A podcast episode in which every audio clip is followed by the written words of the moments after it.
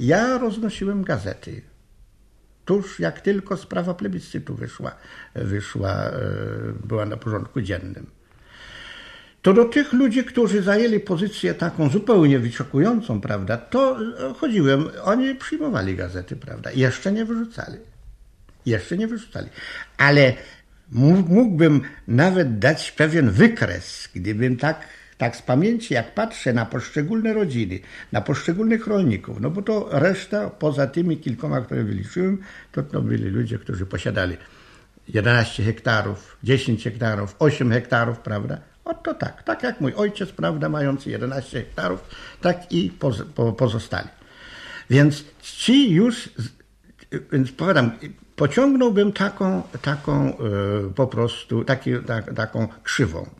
Jak się to kształtowało?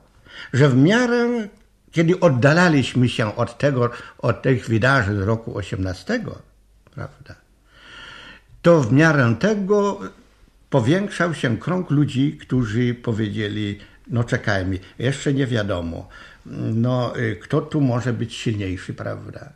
Takie wyczekiwanie.